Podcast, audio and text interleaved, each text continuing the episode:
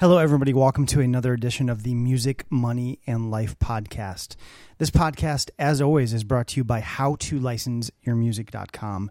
If you're interested in learning how to make money licensing your music into television shows, video games, commercials, advertisements, and more, visit howtolicenseyourmusic.com.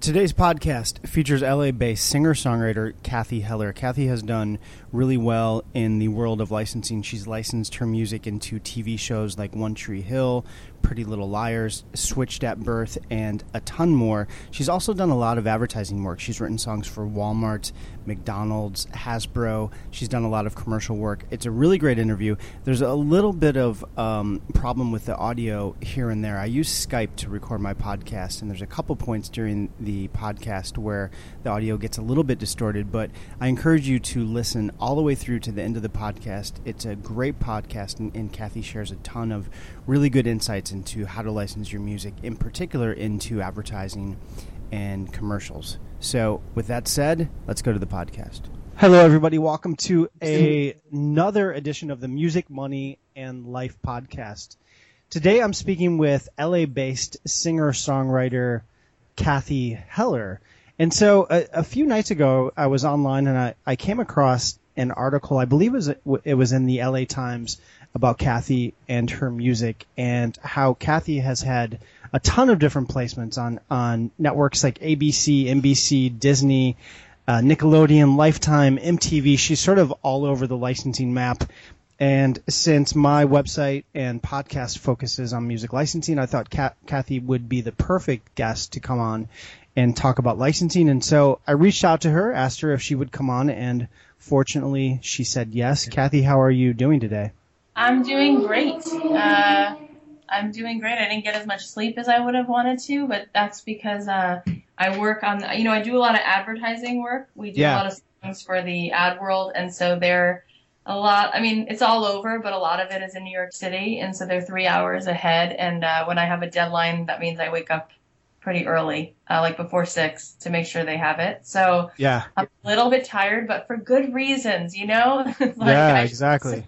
I should be so lucky. So yeah, I'm good. And that, thanks for having me on. Yeah, thanks for taking a, a break in your day to uh, to have this conversation with me. Sure. So feel like you know something. Everybody wants to be interviewed, you know. Yeah, well, and, and, most people like talking about themselves. So it's it's. I know I'm always flattered when when people from time to time ask me to come on their podcast. So yeah. it's a fun thing. But Cathy, I wanted to um, you know, kind of get into what you're doing licensing wise. And I've noticed you're sort of all over the place press wise. i came across articles in the about you in the LA Times, Billboard, Variety, USA Today. You seem to really have made a name for yourself in the licensing world. So I wanted to talk to you today about how you've been able to able to do that, how you've been able to be so successful in this niche. Yeah, you know, um, I actually give a workshop. Um, I don't know when I'm giving another one, uh, so I wasn't saying that to plug the workshop necessarily, but I yeah, was just, feel free, feel like, free. But no, I, I, was I was just saying that I I've been teaching it because okay. I realized over the course of the last ten years that no one's really out there um, giving people sort of a play by play of real strategies and tools that go into this. Yeah. And I'm, I'm just a big believer in what's mine is mine and what's yours is yours. So I'm not worried that like my destiny will be taken from me if I share things with other people. Yeah. Uh, and I also just feel like all rising tides raise all the boats. You know, it's uh, sure. it's good to help inspire people. So I've been sort of putting together uh, lots of workshops. I was asked to speak at Billboard a couple years in a row. I've spoken at UCLA four times. I spoke at the yeah. ASCAP Expo. So I'm kind of putting it together. And here's what it is. You know, it's a combination, obviously, of a few things. Um, one of it is what is the song? How to get the song that's going to be licensed. And licensed songs are different from uh, songs in general. You know, yeah. I mean, it can sometimes be the same thing. Sometimes a great song is a great song for licensing too. But there are certain things that go into um, things that make a something fit for picture. You know, when you're sure. licensing something, you're now instead of just thinking about you know, well, what, what do I want to say here? You're also thinking about what does the picture want to say? What's the story we're telling? And so you need to support it. And there's a lot of things that go into that production wise and also lyrically, um, melody wise as well. So, um, I've been sort of breaking that down for people and I've been doing a lot of ad work in the last several years. Last year I did uh, two two different songs for McDonald's, um, something for Walmart, and I also have an agency. You know, I rep other artists for licensing. So okay, um, we do. I rep people, you know, film and TV as well. But the ad stuff is really exciting because the exposure is so visible. Um, you know, the ad will play more than once in an episode, where your song might play once in an episode. Yeah, uh, it'll play thousands of times. Um, Yeah. And then you'll also make a ton more money. So I really think the ad world is, is a very supportive um, avenue and platform for indie artists. And I've seen so many indie artists break into full fledged recording star careers from having um, great licenses and ads. Sure. And how have you seen? Um, got to have a ton of questions for you, Cathy. But but first and form, foremost, how have you seen your career impacted by your licensing success? Have you seen, for example, Uh, an, an increase in downloads, in iTunes sales, and things like that? How has your career changed since you've started licensing so much Yeah, of I your mean, own it's- music? it's changed a thousand percent. I mean, in all for the good. And Yeah. what's interesting is this. Yes, it's increased downloads. Yes, um, if you go onto YouTube, you know, everybody Googles their name once in a while to see if anything's going on about them. Yeah. Um, and everybody YouTubes their name just, you know, just to see if there's anything out there. So the other day I like put my name into YouTube and I do it every so often. And it's amazing that these fans will, will just be so loyal to a show like Switched at Birth or Pretty Little Liars. Um, and they will, they will put up YouTube, you know, song, a song streaming without any graphics. And it, I recently saw a song that had like 265,000 plays with literally yeah. just the song and nothing else happening because people are so excited about the show. And then they, they link this feed of this song back to that scene. And so it, it helps them get behind the song. And so, yeah, the downloads go up. But the thing is, in my opinion, that the licensing comes an end to it.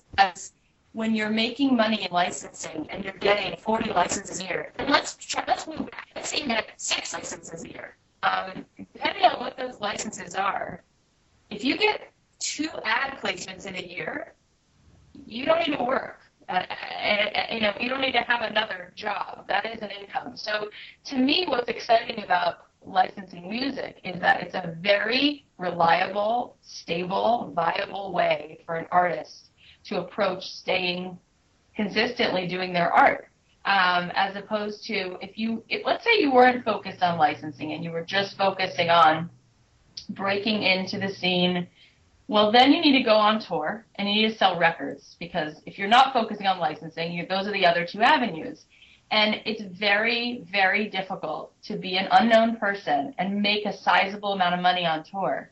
Um, because tours cost you money. You have to pay for your travel and you have to pay for your band. Yeah. And so at the end, you're not really netting very much at all. And it's a, it's a very exhaustive amount of time that you're spending. So you're not able to be diversifying yourself and spending that time towards other music investments like, you know, being in the studio recording music for license or whatever. And selling records is only going to happen if your touring is big enough or if your licensing is big enough that people know you. So I think that, you know, I'm very, very lucky and blessed to have. Now, look, it didn't fall in my lap. It took a lot of years of keeping my foot, you know, smashed on the gas pedal and not stopping and being very, very perseverant. Yeah. And, you know, but I feel very blessed that it did eventually take off. And now I can do, you know, several ads in a year as well as several TV placements. And I don't even feel the need to worry about all those other things because it just comes. Now it's like the licensing is so fulfilling and people find the music. And and now it's not about, well, am I going to get a record deal? It doesn't really matter because I'm able to enjoy my life, make music and make money and not have to sit around and worry, you know, about that stuff. And then if that stuff happens, you know, if I were to get like a very um, featured ad, let's say something I mean, I did Walmart and McDonald's, and we did a bunch of stuff last year, and I've done other things like Special K and Hasbro. But if you get like an iPad commercial that's like really got buzz around it, if the product is like really being pushed, um, you can turn your whole career around. And then maybe you do get a record deal, or you don't want a record deal at that point, so you just get a distribution deal. But that's not even on my radar anymore. I'm just continuing to focus on how to grow the licensing and, and grow it from you know, if it's six ads to 12 ads, if it's 12 ads to 20 and, and how to make that move every year. Yeah, no, that, that's, that's awesome. Do you still, do you play shows? I know that you have from time to time in the past. Are you still performing Look, live? There is nothing more fun for me as a human than playing a show because I love just getting up and connecting with an audience. I mean, I love sitting down at the piano and feeling something and other people feeling it and my my lyric or my melody is like piercing someone's heart and they're actually feeling some kind of healing or hope or whatever that's like the most incredible thing you can do in my opinion as an artist so i love love love doing it now that being said um, when you're think I used to play shows at least four or five times a year in LA. You know, every few months I would do a show at Hotel Cafe yeah. or something like that. But the issue with it is once you get into a rhythm and you're, you know, getting calls, you're getting calls three to six times a day from Nike or, you know, uh, Payless or T-Mobile or McDonald's asking you for music and you're talking to TV people and you're doing something on Criminal Minds and then you're doing something else. And then you weigh that against, okay, what am, what am I going to do? Okay, so if I want to do a show, I'm going to pay my band. So it's going to be, you know, all right, we're going to, we're going to set up rehearsals. That's going to be three rehearsals plus the show. And then it's going to be, you know, how many hours? So 12 hours of rehearsal and we're going to do the show. And then I'm going to market it and I'm going to hope that, you know, 75 people come, which is usually the people that come to my shows about that. But most yeah. of them have heard me, you know, a million times. Um, so it, it feels a lot less, uh, exciting to put the energy into spending, I wind up spending about a thousand dollars, um, which is which is fine. It's a fun time. It's always a high. I never want the show to end, but it's a lot of work, um, and I I I just feel like after a while. Um, you know, now I do different things. I get asked to perform at like a charity, you know, event, or somebody will ask me to come in for like a conference, and that'll be awesome. They'll pay me like a really nice amount of money you know, like $5,000 or $12,000, you know, to come fly to Las Vegas and perform it there, whatever it is. And that's really nice, you know, that I guess you get to a point where you want to work smart. You don't want to work hard. You want to work smart. You want to be smart about the things that you're choosing to do. And what's the, in the end, I guess my point is, what is the priority? And if the priority is making music and reaching as many people as I can, then playing a show for 75 people, most of whom have heard me, is not as effective as spending that day, you know, trying to get the music out there. And then people wind up hearing it all over McDonald's ads and, and write me and say, you don't know how many times a year I get an email. I just heard this song. I love it. My daughter has autism. We, she wants to sing it in her seventh grade. I get lots of fan mail and I, I feel like I'm able to just reach a wider net. So at the end of the day, I don't really understand then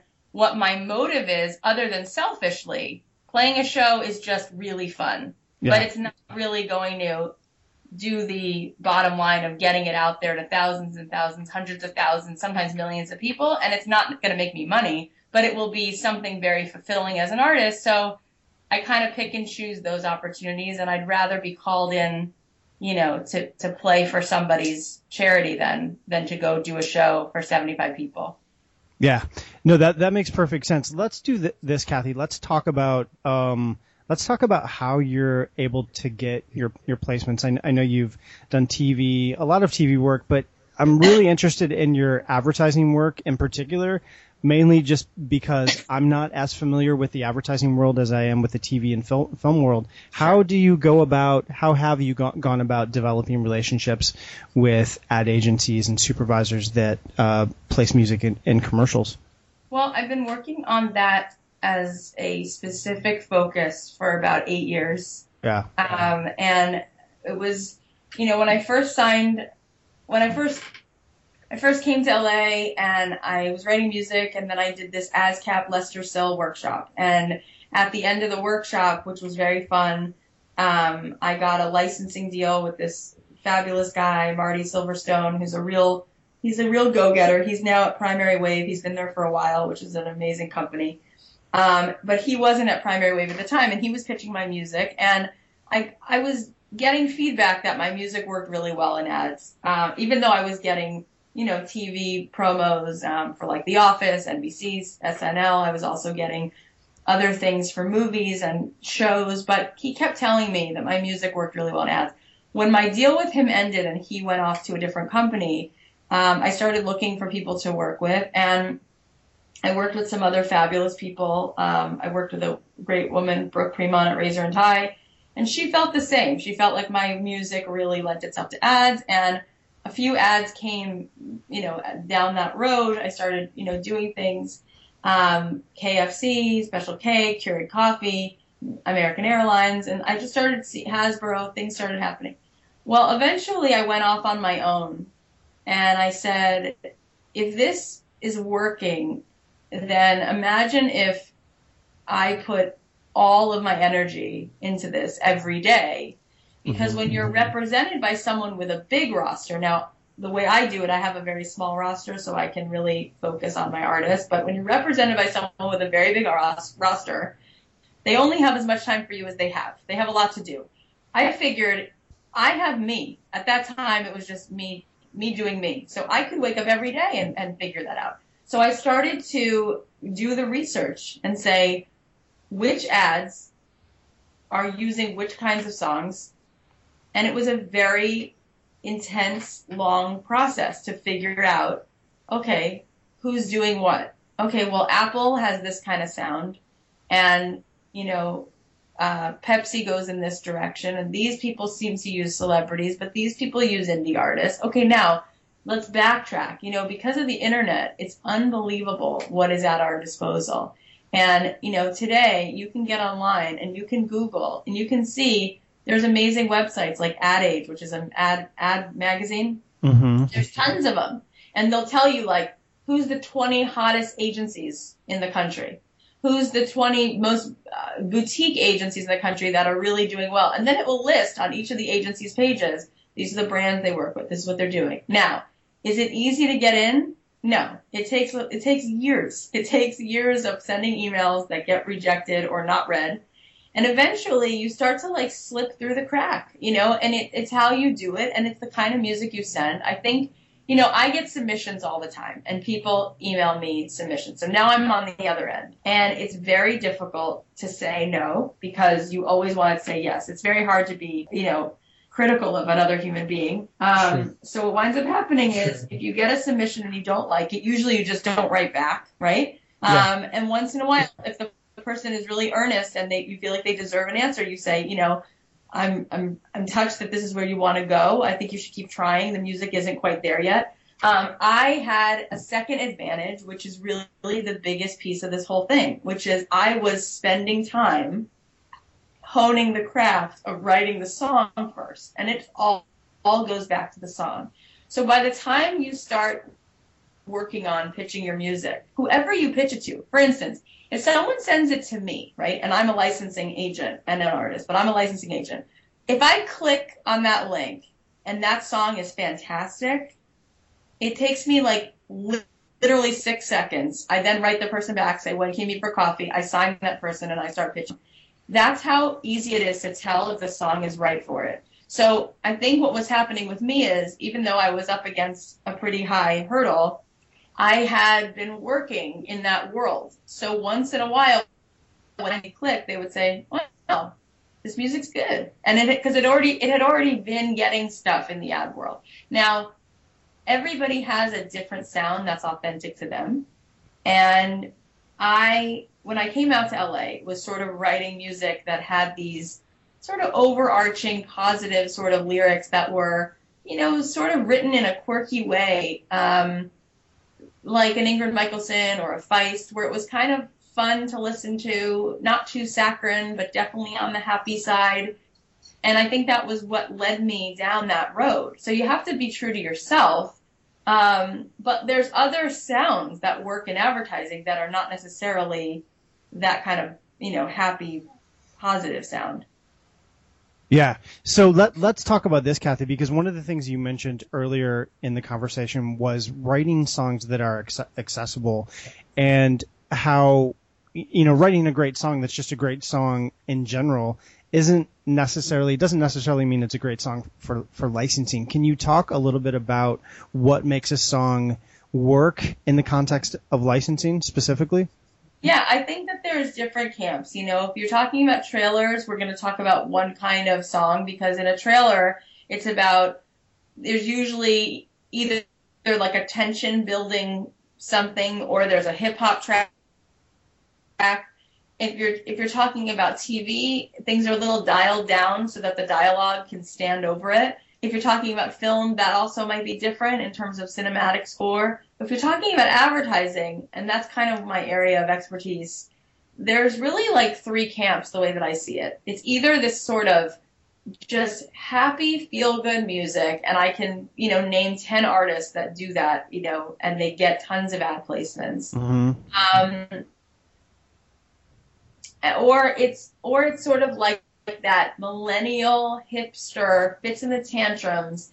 Um, you see it on car commercials. You see it on T-Mobile commercials. It's got a, it's got, it's that song, um, that Jet song uh, that was on the iPad commercial. I mean, I could play stuff for you, but I can also send you a, um, a list of songs that are a license that I think are fantastic. So it's either like, you know, the happy thing, or it's that sort of millennial, edgy hipster sound um, yeah. And then the other way to go is there's sort of like somewhere in between where it's like Matt and Kim or Tegan and Sara or a little bit like Lucius where it sounds a little 80s but not totally 80s. Um, that's that sound seems to be hot right now. So production wise, the cool thing is because we have the internet. If I told you, if I said, what was the most recent song used in a Coke commercial? with the touch of a button, you can click on Google and you can tell me. So you can really start to see, you know, what's being licensed, what's working, what songs are getting, you know, traction.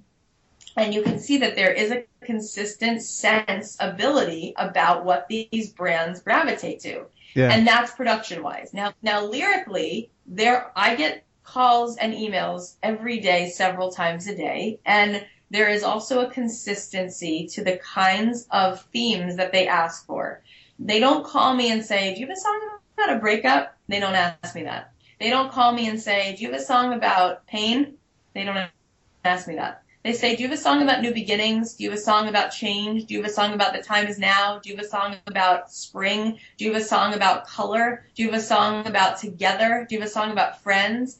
And I started to realize over the last eight years that I better have a song about friends and I better have a song about color and I better make it something that's consistent with myself as an authentic human being so it doesn't sound like I'm just putting it together. And I better make it sound production wise like something that's really in the realm of what they want and yet still be authentic. So to me, that's the secret sauce. And if you approach it from that strategic way, and you're also talented. Now, here's the thing: the X factor is you have to still be talented. Like you can't just put this together and become, you know, a success because you still obviously have to have that undefinable, untangible thing, which is your voice is your, something about your voice that makes it work and there's got to be something about a melody that you that you write that just is good. Now that goes back to having a certain amount of talent. Even if I was able to, you know, give a songwriting class and I say it's verse, B section, chorus, bridge, you still have to write a great. I mean, and that that's the you know that's the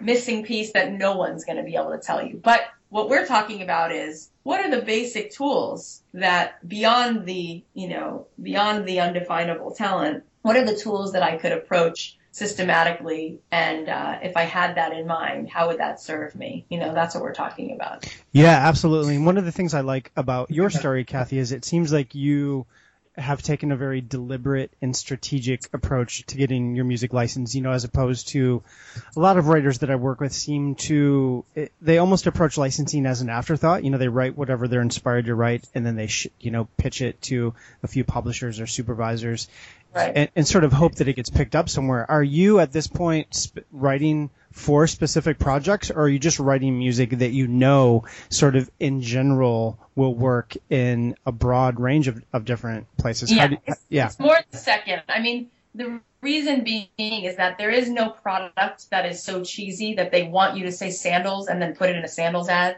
Yeah. You know, they don't want you to say like diapers and send it to Huggies. So you can't really write for it specifically because you don't really know which direction. I mean, you could have a, a Ford commercial that all of a sudden wants to do something, you know, just about like on your way, off you go, somebody going off to college, you know, so you're not really going to like write a song for Ford, but you're going to write a song that in general encompasses some of this consistency that you see across the board. And then the more you develop a catalog like that, you're going to say, oh, this one landed here and this one landed here.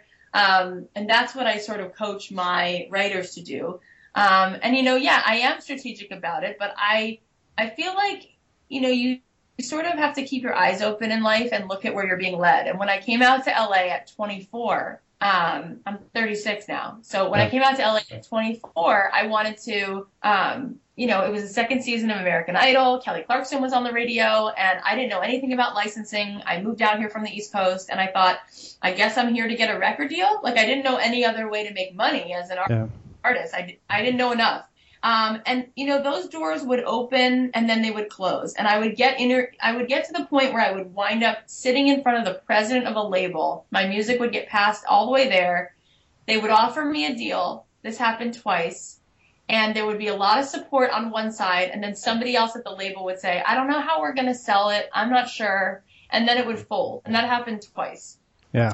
Um, and when that happened, I started to think about, you know, where my career was going to go and what was opening and what was smooth in my life. And I was getting licenses. And so I kind of, I think it's just what anyone else would have thought. Like, well, if I'm getting licenses, maybe I should just keep doing that. And so how, what, how would I answer the question of how do I get more licenses? Well, I need more music and what kind of music then would I write? Well, I would write more music like the music that's been working.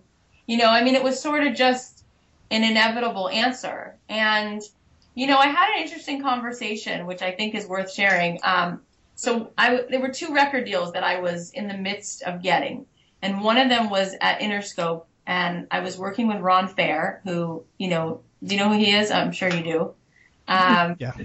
Okay, so I was working with him, and I had a really exciting evening because we were in the middle of the deal, and I was already sort of in. I, I already had people asking me my Starbucks order. It was kind of fun, and I went with him to the Lady Gaga recording session of Paparazzi because this was when it was being recorded. Mm-hmm. And I was sitting next to him at the control board and while he was sort of listening to this incredible 36 piece orchestra, string orchestra. He loves strings and he was having his engineer, Tal Herzberg, who was a master engineer who actually passed away. He was telling him which to comp and he kept saying to me, which one did you like? Which take did you like? It was cute. We had this long talk and he told me an amazing anecdote. He told me that when he moved out to LA, he wanted to be a songwriter. He didn't think about being a producer and he went to talk to Bill Conti. Bill Conti is like a legend. He wrote the theme to Rocky. Not, not, not, not, not, not, not. I mean, he Oh, is. God. Yep. Yep. I know that So one. if you go back into music licensing and you really look at the beginnings of like some of these huge, you know, themes from TV, I mean, this guy was doing all that stuff. Very, very fa- fancy, famous person. So Ron was talking to Bill, and Bill was listening to Ron's songs, and Bill said, "You are a great songwriter, but you're a fantastic producer, beyond anything I've ever seen." Mm. And Ron said to me, he said, I decided then and there to focus all my effort on producing. And of course, he went on to produce Christina Aguilera and Lady Gaga and the Pussycat Dolls. And then he was a host, a judge on American Idol. And I mean, he's, he, he's, he's an entity, you know, he's a producer. Everyone knows him, whatever. Um, and I remembered that conversation. I remember sitting in that room and I remember thinking, I don't see my life becoming Lady Gaga. I don't see myself going on tour. I wanted to have a family. I have two little girls. And see what happens. and I decided to, and I'm glad I did because, you know, going in on that road, I didn't wind up signing a deal where somebody owned my masters or my publishing, and I was able to really pursue it and, um, you know, kind of find my own niche. And I, I'm glad. I think sometimes we have to open our eyes, and some people might not be great songwriters. They might be great on the other side, or they're really good lyricists, but they're not so good at melody, and they have to be able to own that and then really work on being the best lyricist they could be. Or some people are fantastic songwriters, they just need a better producer. It just, you have to just kind of look at what you're being told. And I would say don't only hang around with people who affirm you, you know, hang around with people who are going to give you constructive feedback. Yeah, you cut out for for a second, Cathy, but I got the gist of your point, and I think you made a really good point in that sometimes in life we want one thing so badly, but it's maybe it's just not in the cards. And it so- sounds like in in your case, licensing just it was the thing that was working for you. So logically, why not pursue that more and build Right. that up, which is Right. what you did, obviously. You know, and the thing is, I know a lot. The reason I'm making the point is because I know a lot of people who are still 12 years later trying to get that record deal, and they did get a few licenses, but they just kind of ignore it, and Yeah. they just and they and it's like, do you really think? You know, and why is that the why is that the pie in the sky? Imagine if you can make a few hundred thousand dollars a year licensing music or more. I know people who make two million dollars a year for music licensing Yeah, like like isn't that the goal to be able to get to be an artist and you know really do well and and affect people and get music out there? Um or is it like you just have this need you know you have to do that. You know that's what and and for them good for them. Maybe that maybe that maybe they know that. But i don't know. I think that yeah you have to be really honest with yourself. And then while you're being honest with yourself push yourself as hard as you can when you hit your wall, just keep going and push it harder. You have to be perseverant. You know, you can't. It, it's sort of a mix of knowing what to be perseverant about, right? right. Yeah, And and uh, at the same time, you know, really, really leaving no stone unturned, Yeah. because a lot of people, especially in our generation, we're so into instant gratification. We don't really go the distance. We if something's not happening overnight, we we kind of walk away. So you know, on some level, I give it up for those people who are still touring 12 years later trying to get a deal. I just don't know if getting a deal anymore, I guess, in my opinion, what I'm saying is I don't know if that's worth the time and the and the energy. Yeah, absolutely. I mean, I think I think it's confusing for musicians because I think there is this idea of not giving up, you know, of being persistent. But like you said, you have to know what to be persistent about. And if you've been pursuing something for a decade or two decades, at some point, maybe, you know, and it's not working, maybe you have to sort of reassess your, your approach, uh, you know, to things. Yeah, that's what I think. Yeah. Cathy, listen, thank you so much for uh, coming on the podcast. Your No story problem. is really inspiring. And what I'd like to do is a couple things. Let's tell people how to find out more about you. Um, so I'm on your website. It's Cathy with a C, Heller, H-E-L-L-E-R, cathyheller.com. Is there another website people can learn more about you? Yeah, I think a, a more comprehensive place to go is my company's website, which is Catch the Moon Music. Catch the Moon Music. Like you're catching the moon. Yep. Uh, catchthemoonmusic.com. And if you go there on the homepage, it's really beautifully laid out. You can see all the ads that we've done really in the last year.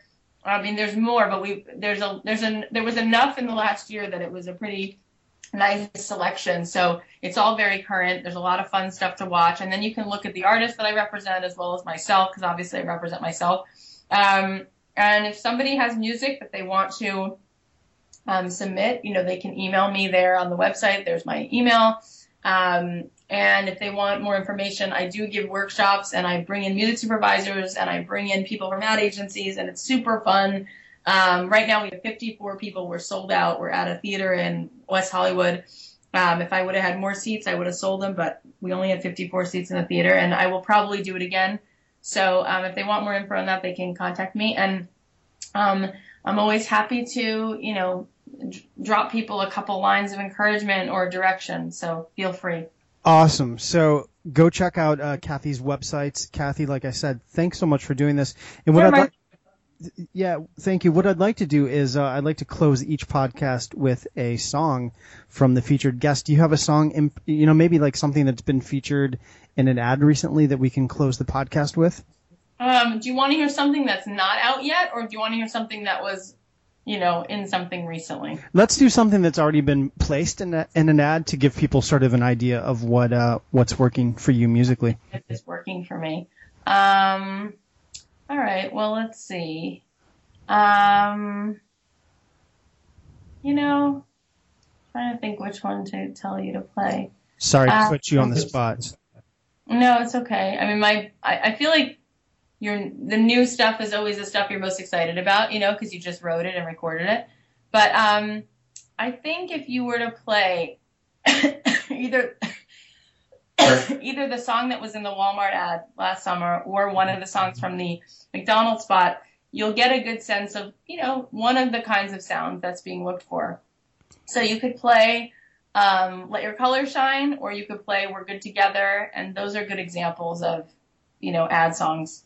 Okay, so let let's pick one. Let's go with "Let Your Color Shine" because I, I listened to that earlier this morning and I like that a lot. Okay. So we'll close with that, and then what I'll do is is if you can send me the new track, I'll link to that below the podcast so people can uh, can check that out as well. Sure. We'll awesome, Cathy. Thanks so much. Um, have a great day. You too. Thank you.